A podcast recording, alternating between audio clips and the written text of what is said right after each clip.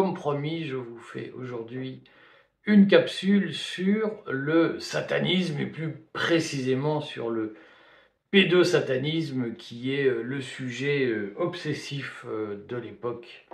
Et je voulais en dire quelques mots. je vais même faire plusieurs vidéos, je pense, parce que c'est un sujet compliqué et extrêmement polémique et sensible. Et je crois que il faut le mettre sur la table sachant que je vais le traiter sous l'angle du pédosatanisme et de l'infiltration cognitive, puisque cette capsule euh, s'intègre à une sorte de mini-série que je vais faire pour commenter notamment les théories de Kassenstein, ou Sunstein, prononcez-le comme vous voulez, qui est le théoricien du nudge et le théoricien de l'infiltration cognitive pour lutter contre les réseaux complotistes. Alors, il y a beaucoup de choses à dire. En plus, moi, je le vois de mon prisme qui n'est pas complotiste, c'est-à-dire que moi, je suis assez éloigné de toutes ces, théories.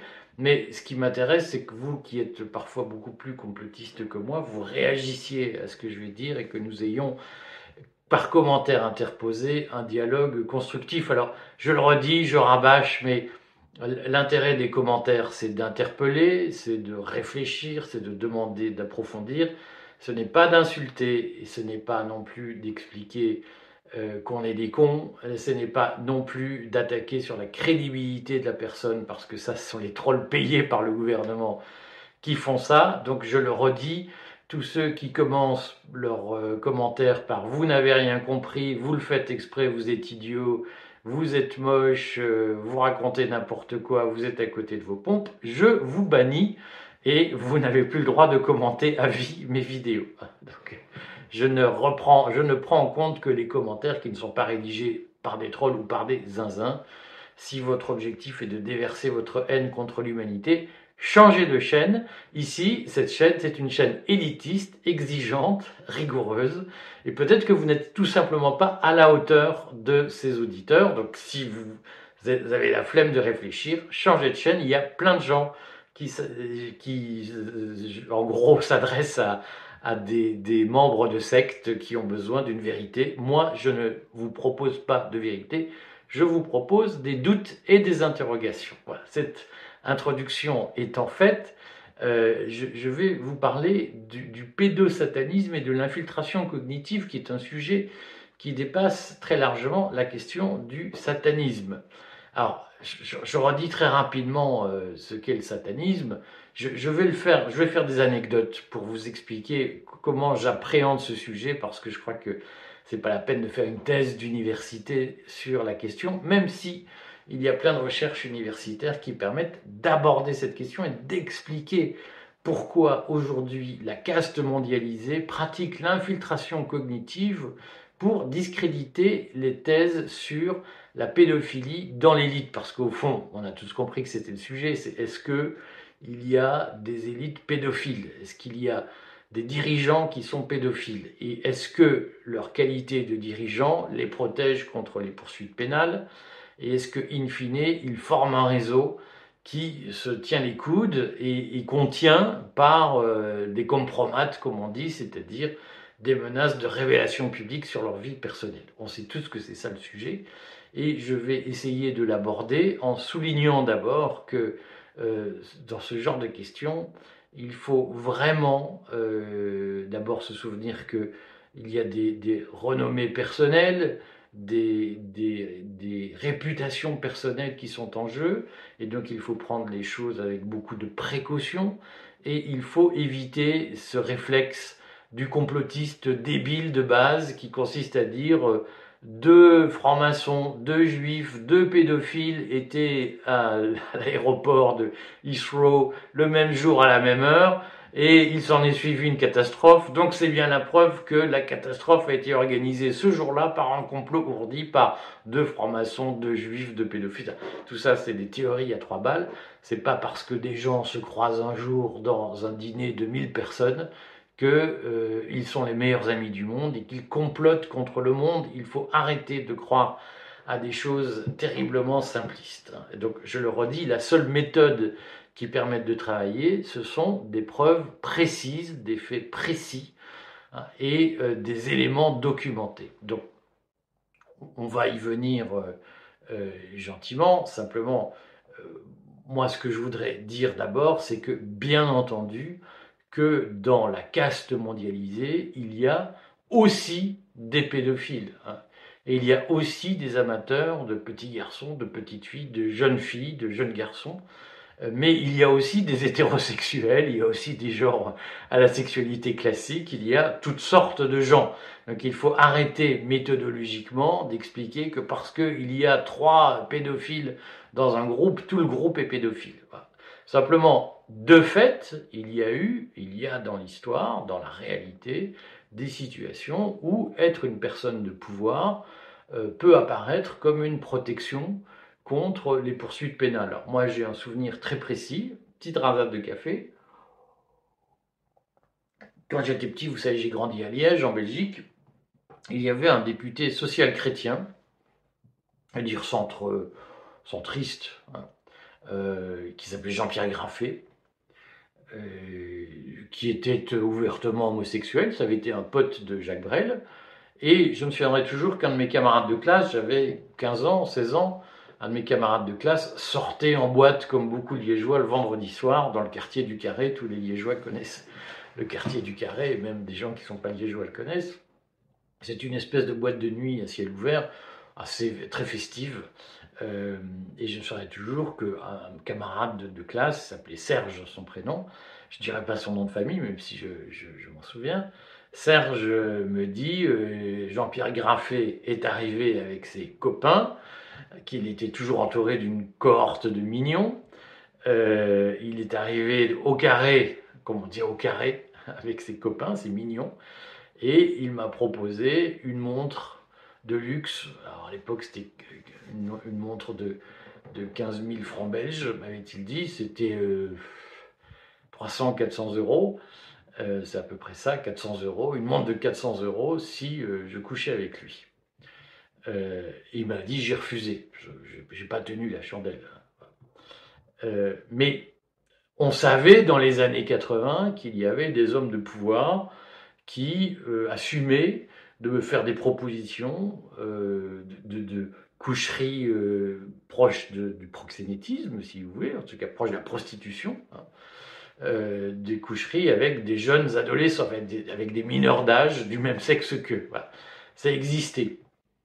On le savait et, on savait que Jean-Pierre Graffet avait plusieurs fois, il était avocat, député, et, il avait plusieurs fois fait étouffer des affaires de parents de la bonne bourgeoisie liégeoise catho qui l'avaient attaqué pour euh, euh, des détournements de mineurs, comme on disait à l'époque, euh, parce que leur fils avait couché avec lui, probablement, j'imagine, j'en sais rien, contre des cadeaux ou des promesses ou des, faveurs, des privilèges, comme ce que j'avais entendu dans la bouche euh, de mon camarade de classe. Alors moi, j'ai pas tenu à chandelle, mais c'était de notoriété publique.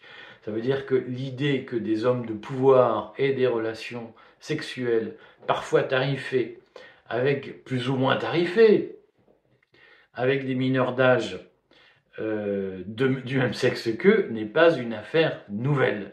Ça fait au moins 40 ans que ça existe, mais il suffit de feuilleter un peu les livres d'histoire pour savoir que c'est une histoire bien plus ancienne et que euh, sur ce point, ça, a toujours, euh, d'une façon ou d'une autre, taraudé les hommes de pouvoir d'utiliser leur position euh, privilégiée pour obtenir des faveurs sexuelles de leurs prochains. Et ça existe non seulement avec les mineurs d'âge, mais avec les adultes. Je ne vais même pas citer les affaires qu'on lit dans la presse, j'en ai une en tête d'un proche, euh, d'une des personnalités euh, importantes de l'Élysée qui a dit un jour à une de mes copines, euh, en la raccompagnant chez elle, tu sais, je suis un homme influent, réfléchis bien. donc ça fait partie d'une de, certaine habitude, d'un fonctionnement de la société qui n'est pas nouveau. La question, c'est de savoir pourquoi maintenant ça se transforme en théorie du pouvoir pédosataniste, c'est-à-dire comment des relations sexuelles entre un, homme de pouvoir, par exemple, et un jeune homme euh, de, moins de, 18 ans et peut-être même de moins de 15 ans, moyennant un cadeau, ça se transforme en un mythe de il y a une secte pédosataniste qui a pris le pouvoir et qui s'occupe des petits-enfants. Et pour arriver au pouvoir, il faut s'occuper des petits-enfants. Et donc moi, ce qui m'intéresse dans mon cycle de, réflexion que j'entame avec vous, c'est pas est-ce qu'il y a des pédophiles, est-ce qu'il y a des satanistes, je vais dire quelques mots sur le satanisme, ce qui m'intéresse, c'est pourquoi ce mythe du pédosatanisme, qui ne repose aujourd'hui sur aucune preuve, hein, euh, mais qui est véhiculé par des gens très sérieux euh, dans, la, vraie vie, pourquoi ce mythe est entretenu et pourquoi, au fond, il a une telle popularité? Euh, et je voudrais citer quelques faits là-dessus, c'est-à-dire que la, la, notion pédosatanisme, elle a particulièrement pris vigueur le 8 mars 2023, euh, je crois que c'était le 8 mars, lorsque euh, Cyril Hanouna a reçu sur son plateau Gérard Fauré, qui est euh, un gars qui prétend vendre de la drogue dans les beaux quartiers parisiens et qui explique qu'il y a du pédosatanisme, l'adrénochromie, etc. On boit le sang des enfants dans les milieux huppés de Paris. Euh, et tout ça a ensuite sur une campagne sur Twitter qui a été très alimentée sur le pédosatanisme.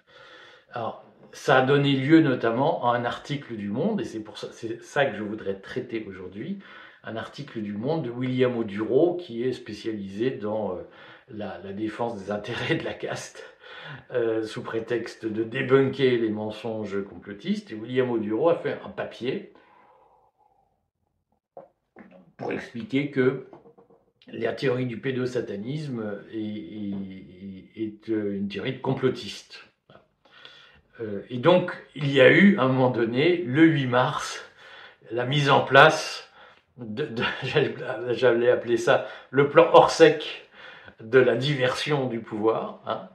Euh, c'est-à-dire que Hanouna montait en, épingle un mec que personne ne peut qualifier de personne sérieuse. Et ça s'est transformé ensuite en une campagne sur les réseaux sociaux pour dire nous sommes dirigés par des pédosatanistes. C'est pas une date anodine parce que le 7 mars 2023, les syndicats déposent un préavis de grève reconductible pour bloquer Paris, pour empêcher la réforme des retraites. Donc il y a un vrai risque qu'il euh, y ait une contestation sociale forte. Et pops, on sort un rideau de fumée, on va plus oublier la réforme des retraites, tout ça n'est pas très important. Oubliez que vous pouvez rejoindre le mouvement social pour faire tomber le système. Parlons plutôt du pédosatanisme au pouvoir. Et si Macron était pédosataniste, et si et tout à coup on s'aperçoit que au fond le meilleur ami du pouvoir, hein, il suffit de regarder Cyril Hanouna, c'est les chaînes Bolloré. Bolloré est quand même un soutien objectif, factuel de Macron pour tout un tas de raisons. Si ça vous intéresse, je peux faire une vidéo sur Bolloré et Macron. Euh, mais on s'aperçoit que tout à coup, il y a une espèce de partie de ping-pong qui se met en place entre cette émission très populaire, pour ne pas dire populiste, qui s'adresse à, la France de tous les jours, on va dire ça comme ça, de Cyril Hanouna qui dit mais il y a euh, les, les, les, francs-maçons, les pédosatanistes, le pouvoir, le, comment il Pierre Palmade, tout ça, des ministres sans doute, des bidules, des machins. Hein. Et puis la partie de ping-pong sur les réseaux sociaux où on s'aperçoit que des influenceurs en apparence de la résistance, mais qui sont des soutiens bien connus du pouvoir, et des clowns accessoirement, se mettent à parler de pédosatanisme, et on, s'aperçoit que sur les réseaux sociaux, ce sujet de diversion, ce rideau de fumée vient faire écran pour faire oublier que, au fond, le pouvoir est en danger parce que les syndicats pourraient faire tomber le gouvernement euh, avec une grève reconductible. Et donc, moi, ce qui m'intéresse, c'est de comprendre comment euh, et pourquoi euh, la, contre-influence, l'infiltration cognitive théorisé par Kassenstein, est capable de reprendre à son compte des théories sur les pédosatanistes, etc., et euh, est capable de les retourner contre la résistance populaire elle-même pour mieux asseoir le pouvoir de la caste, puisque l'histoire, la suite de l'histoire, on la connaît, au bout de course, Emmanuel Macron n'est pas tombé et il est parvenu à faire passer sa réforme, ce qui est une prouesse, mais qu'il doit essentiellement aux techniques de propagande et de lutte, de contre-influence, hein, et certainement pas à son talent politique personnel. Si tant est que euh, capable de laminer l'opposition avec des, de, la guerre psychologique, en quelque sorte, ne soit pas du talent personnel. On peut dire que le talent personnel de Macron est d'être incapable de faire passer une réforme, sauf à utiliser des techniques euh, tortueuses qui contournent complètement le débat démocratique et qui euh, sont des techniques de manipulation euh, de, l'opposition. Moi, ce qui m'intéresse, c'est ce sujet-là. Je voudrais vous expliquer pourquoi et comment un Kassenstein a, par son article de 2007 de mémoire, 2009, sur l'infiltration cognitive dans un article que, dont je vous mettrai, remettrai le lien sous cette vidéo, que j'ai commenté dans le courrier des stratèges, vous pouvez vous y référer ce qui m'intéresse, c'est comment Kassenstein, dans son article Conspiracy Theories, est parvenu à théoriser et industrialiser, par exemple, l'utilisation de la notion de euh, pédosatanisme pour euh, asseoir le pouvoir au lieu de la menuiser. Alors, ce qu'il faut comprendre dans cette mécanique, mais je vois que je vais faire une vidéo très longue et qui va perdre beaucoup de gens. Ce que je vous suggère, c'est que je, vous mets le paquet sur la table aujourd'hui, et puis vous le commentez, je répondrai aux commentaires. Ce qui, me paraît important, c'est d'expliquer d'abord ce qu'est le satanisme ou le pédosatanisme. Alors, satanisme, d'abord, c'est le culte de Satan, hein, euh, et chez certains de Lucifer. Alors, c'est une notion qui est en réalité une notion vide de sens, il passe partout. Parce que moi, je me souviens, par exemple, au salon du livre de Chiré, auquel j'ai participé, qui n'est pas un salon d'extrême gauche, disons-le. Je me souviens d'avoir dîné à côté de l'abbé Cotard, euh, qui m'a expliqué pendant tout le repas que j'étais luciférien. Euh, parce que je suis partisan du doute, du libre examen et de l'esprit critique. Et je ne crois pas à la scolastique, je ne crois pas à la révélation de la vérité, je crois que dans la vie, on ne trouve pas des vérités, on les cherche. Et on les cherche librement, c'est ma conviction. Et donc, il n'y a pas de gourou, il n'y a pas de Dieu qui nous dit tu dois penser ci, tu dois penser ça. Il y a des humains qui se démerdent comme ils peuvent sur Terre pour essayer d'avancer dans la nuit vers le jour. Ça, c'est être luciférien, c'est la croyance en un porteur de lumière à la portée des hommes. Hein, c'est l'idée que l'humain puisse porter sa propre lumière sans l'intervention de Dieu. Ça, c'est une théorie luciférienne qui est par certains euh, assimilée à du satanisme. Je recommande à tout le monde la lecture de l'encyclique de Léon XIII. tout le monde nous, nous, des pendules sur Léon XIII, le catholicisme social. C'est du pipeau. On en discutera un jour si vous voulez. Léon XIII est surtout, enfin, moins bien connu, mais il a fait une encyclique importante qui s'appelle Humanum Genus, euh, qui doit dater de 1863-1864, où il dit que les droits de l'homme, c'est le mal, c'est satanique, hein, et que euh, la, vérité divine, c'est l'interdiction du libre examen individuel, c'est l'interdiction des droits de l'homme, parce que les droits de l'homme sont une invention des satanistes francs-maçons, et que le libre examen, la liberté de penser, est une invention des satanistes francs-maçons. Que les lumières, c'est une invention des satanistes francs-maçons. Et que, donc, si on veut croire en Dieu, il faut abandonner la liberté d'esprit, le libre examen, l'esprit critique, et il faut croire en révélation sans plus poser de questions. C'est écrit dans Monum Genus, je l'ai cité dans une vidéo il y a quelques mois, où j'ai quand même rappelé que ceux qui nous expliquent que euh, les Lumières, la République, c'est une invention des francs-maçons, lisez ce que le pape écrivait 100 ans après la Révolution. C'est d'une connerie d'un obscurantisme, d'un totalitarisme absolu. Hein. Euh, et il ne faut pas oublier que l'Église catholique, il y a encore 150 ans, prenait des doctrines qui sont aujourd'hui effarantes. Mais allez sur le site du Vatican, lisez les encycliques. je ne vous invente rien. Je suis pas en train de vous sortir en Wikileaks hein, ou un Vatican Leaks. Je vous dis, allez, lisez les encycliques de Léon XIII sur la liberté de l'esprit, sur la liberté de penser, et vous allez avoir froid dans le dos.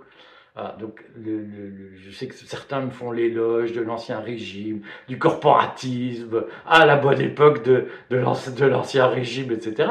Il faut redire que c'était un régime profondément autoritaire et totalitaire. La théocratie qui était prônée par le Vatican il y a 150 ans était effrayante.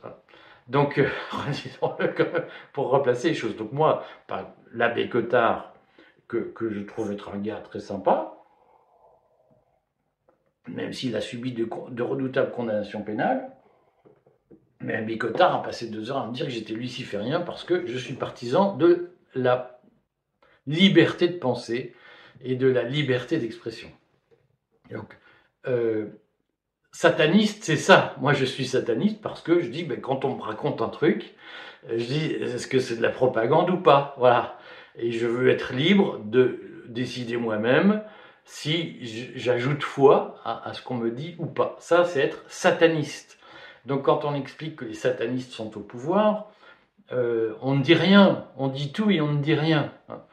Euh, évidemment, le mot sataniste, euh, dans, le cas qu'on utilise, euh, il, vise autre chose. C'est des sacrifices rituels, des meurtres d'enfants, pédosatanisme, la, croyance au diable, un culte rendu au diable, au mal, etc.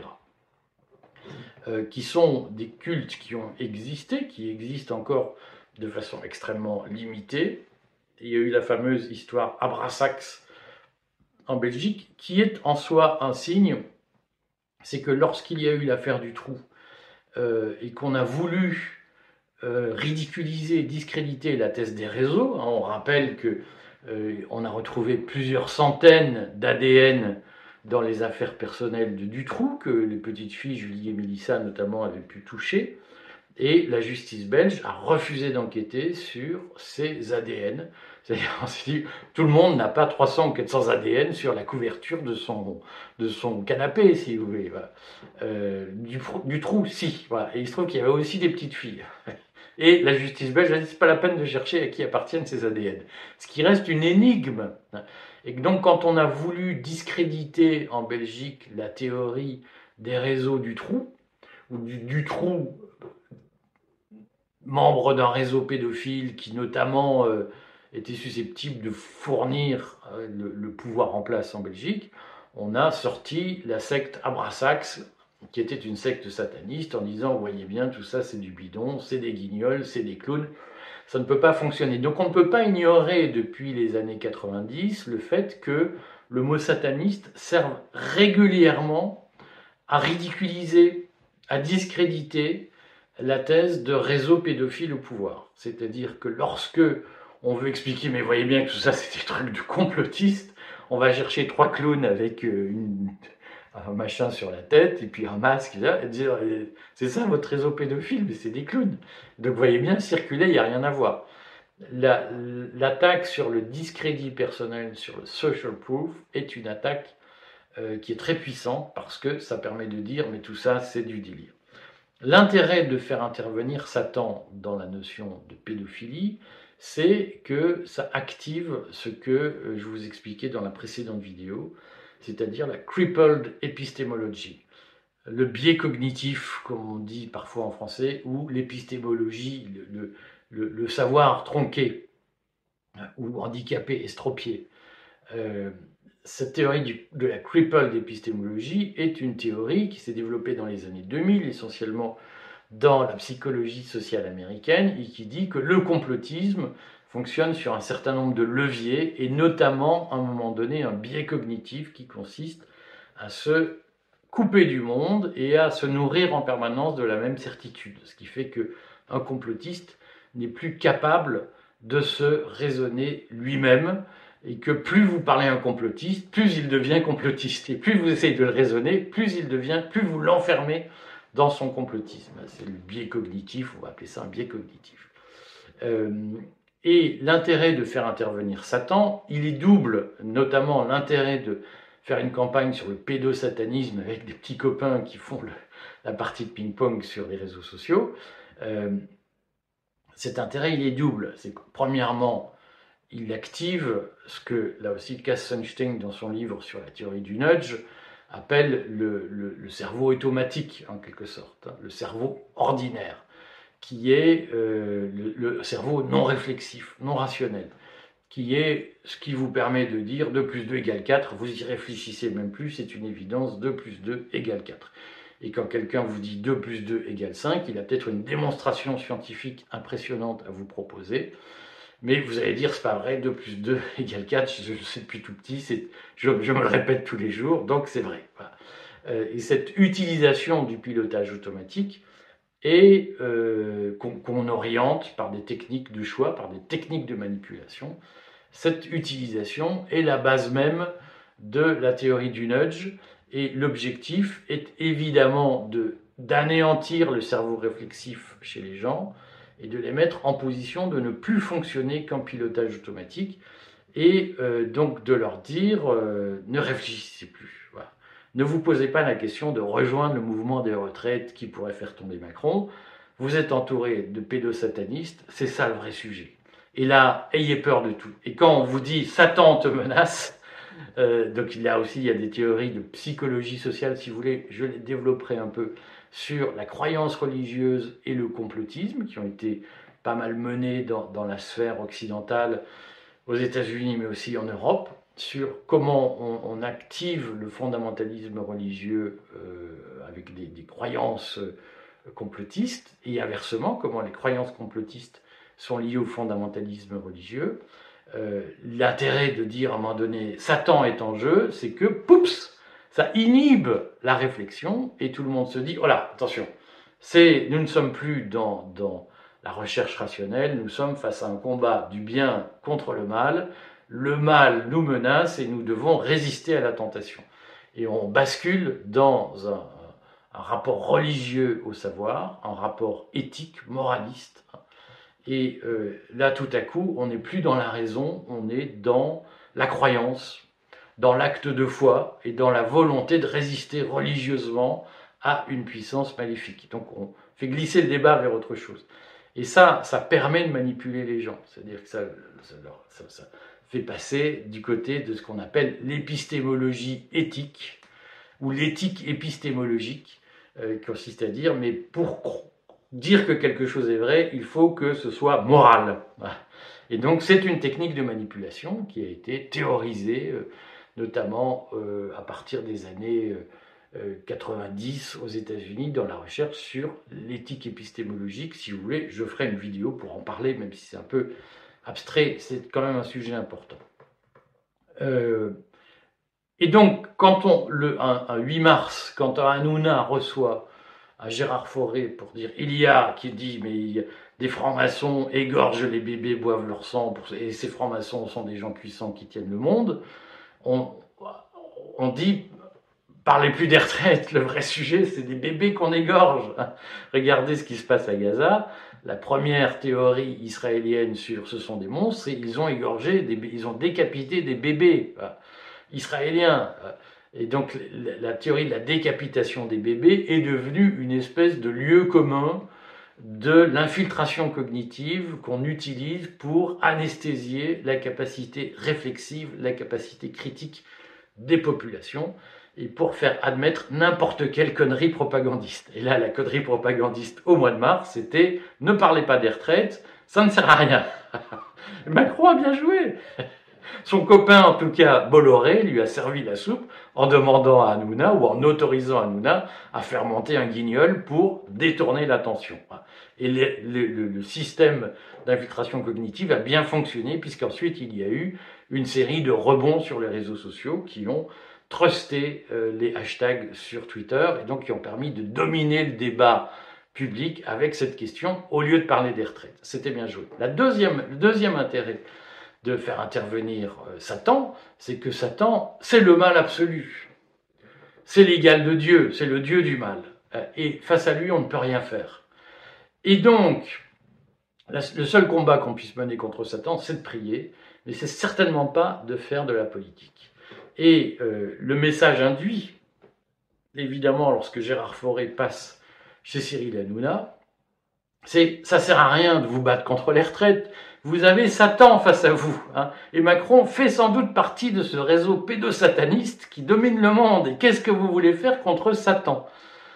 Et ça, c'est un élément extrêmement puissant qui, de mon point de vue, explique depuis le Covid euh, l'impuissance, la passivité des Français face à l'offense qui leur a été faite. Il y a eu une résistance contre le pass sanitaire. Mais cette résistance aurait été bien plus puissante si elle n'avait pas fait l'objet d'une infiltration cognitive euh, relativement bien travaillée, qui a notamment reposé sur l'idée que euh, Macron c'était Satan ou une secte satanique et que nous ne pouvions pas grand-chose contre lui à part prier.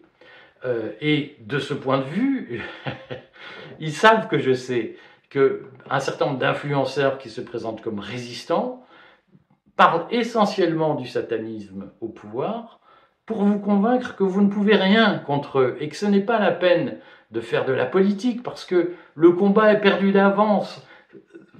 C'est Satan que vous combattez. C'est-à-dire que ce n'est pas un homme de la cité, c'est une puissance supérieure. Et donc le combat est religieux, et au fond, nous les humains, nous ne pouvons plus rien pour notre destin parce que les dieux sont intervenus dans notre vie. Et notre vie, c'est la tragédie grecque. C'est les héros qui se battent entre eux et nous, nous sommes juste des spectateurs passifs. Et euh, je crois que de ce point de vue, l'infiltration cognitive a été assez bien montée. Et c'est pourquoi euh, on utilise aujourd'hui très volontiers la théorie des réseaux pédosatanistes pour euh, ces raisons que je viens de dire. C'est-à-dire qu'il y en a trois. Je fais la synthèse de ce que je viens de dire de façon désordonnée. Il y a la technique du trou. Pour être sûr de disqualifier toute velléité de savoir s'il y a vraiment un réseau sataniste, un réseau pédophile au pouvoir, on met des clowns qui en parlent et ça disqualifie le mouvement. C'est l'article de William Oduro dans Le Monde du 8 euh, mars, du 9 mars 2023 qui dit Ah, Gérard Forêt montre bien que toutes ces théories sur les réseaux pédophiles, c'est des clowns qui les défendent. C'est l'utilité première, c'est pour noyer le poisson, pour discréditer la toute enquête sérieuse rigoureuse sur la pédophilie dans les milieux, dans les cercles de pouvoir on sort des clowns et on, en fait euh, quelque chose de, risible, de diabolique, d'excessif, auquel aucun esprit sérieux ne peut croire. Deuxième utilité, pendant qu'on parle de ça, on ne parle pas d'autre chose. Troisième utilité, on se dit qu'on est face à des dieux d'une puissance surhumaine et que nous ne pouvons rien contre eux et que nous sommes juste condamnés à prier dans les églises, mais que c'est plus la peine de faire de la politique parce que la vie de la cité est impuissante face aux dieux.